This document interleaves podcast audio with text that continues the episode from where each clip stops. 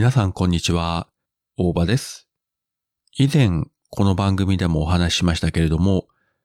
昨年末、我が家のテレビを 4K に買い替えました。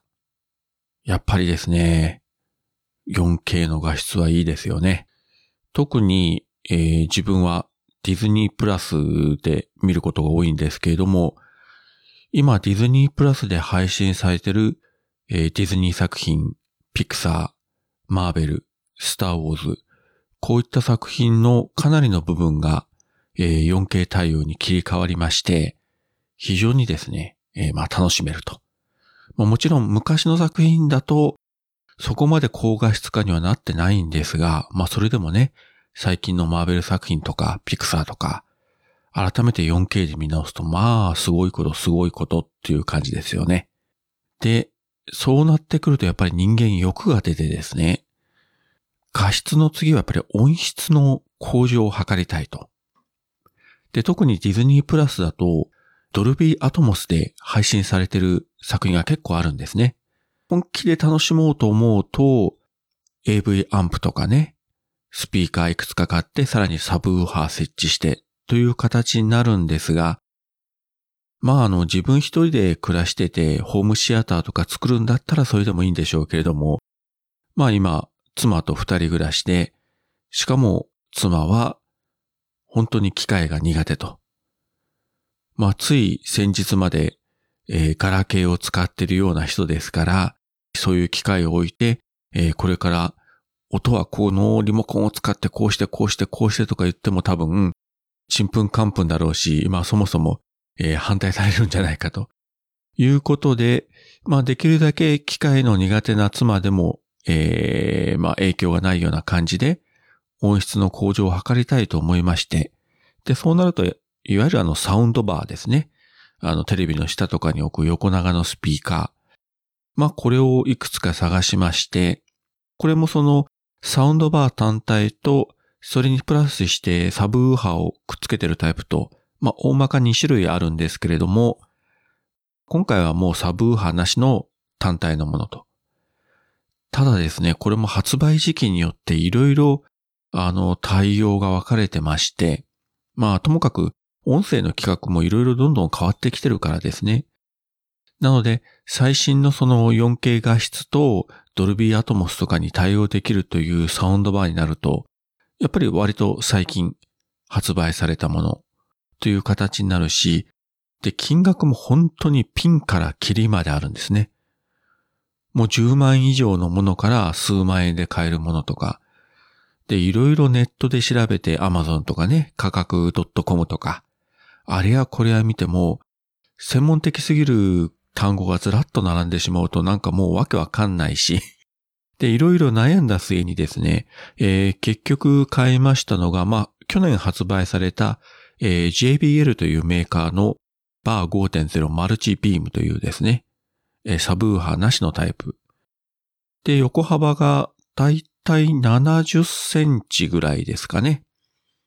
ちょうどうちのあのテレビ台に合う形、大きさで、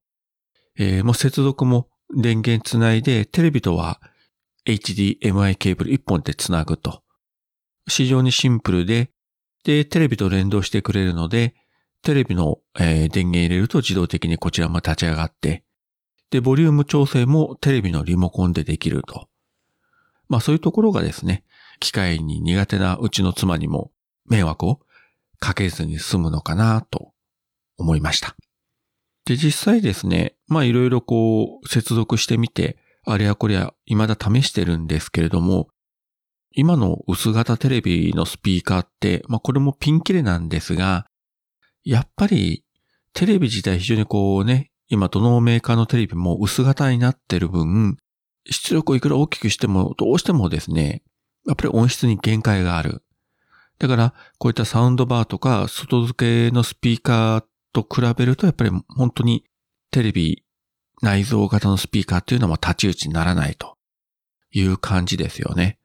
で、今回これをつけてですね、テレビをつけると、例えば、もう普通のニュース番組ですら、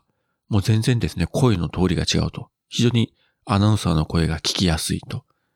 で、スポーツ中継とかでもそうだし、もちろん、映画とかアニメとかね。音声フォーマットもいわゆるモノラルもあれば、通常の2チャンネルのステレオもあれば、ドルビーサラウンドもあれば、ドルビーアトモスもあればとか、まあ本当に色々あるのでですね、自分もそんなに詳しくないんですが、まあこの機種は新しい分、えー、基本的にはどういったフォーマットにも対応してるということなので、まあ今非常にいい音質で楽しませていただいております。サウンドバー単体ですし、一応このバーチャルサラウンドというね、音がこう回り込むような感じを、まあバーチャル空間に展開するというあれはあるんですが、それは確かにね、まあ感じられるんですけれども、ね、スピーカーをね、5個とかね、7個とか置くような本格的なシステムに比べれば立体音響の感じは少ないんですが、まあそれでもテレビのスピーカーとは全く桁が違うので、まあこれはこれでありかなと。まあもしかしたら将来的にね、もっとシステムをバージョンアップしていくということがあるかもしれませんけれども、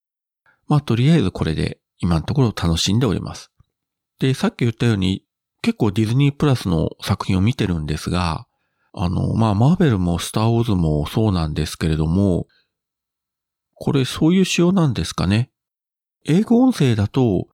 あのドルビーアトモスになるんですが、日本語吹き替えだと通常のドルビーサラウンドになってしまうと。どうも調べるとこれはもう元からそういう企画になってるようなので、何か設定変更してどうにかなるというものではないらしいんですけれども、なかなかそのあたりが悩ましいですね。いや、字幕で見てもいいんですけど、ディズニープラスで配信されるその字幕っていうのが、通常のね、その白い字幕の後ろに薄くこう黒い帯がついているというね、アマゾンプライムとかネットフリックスとかではないような、なんかちょっと変な感じの字幕なんですよ。昼間の明るいシーンとかなるとその黒帯の方が目立っちゃって、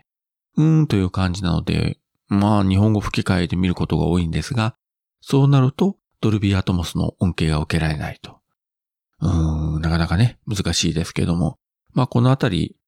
えー、まあこちらの方で改善はできないんでしょうが、まあ、いつかどうにかなるということをえー、信じてですね、とりあえずいろいろ映画を楽しんでいきたいと思います。もちろんあのディズニープラス以外でも、あのネットフリックスとかワウワウとかも楽しんでおります。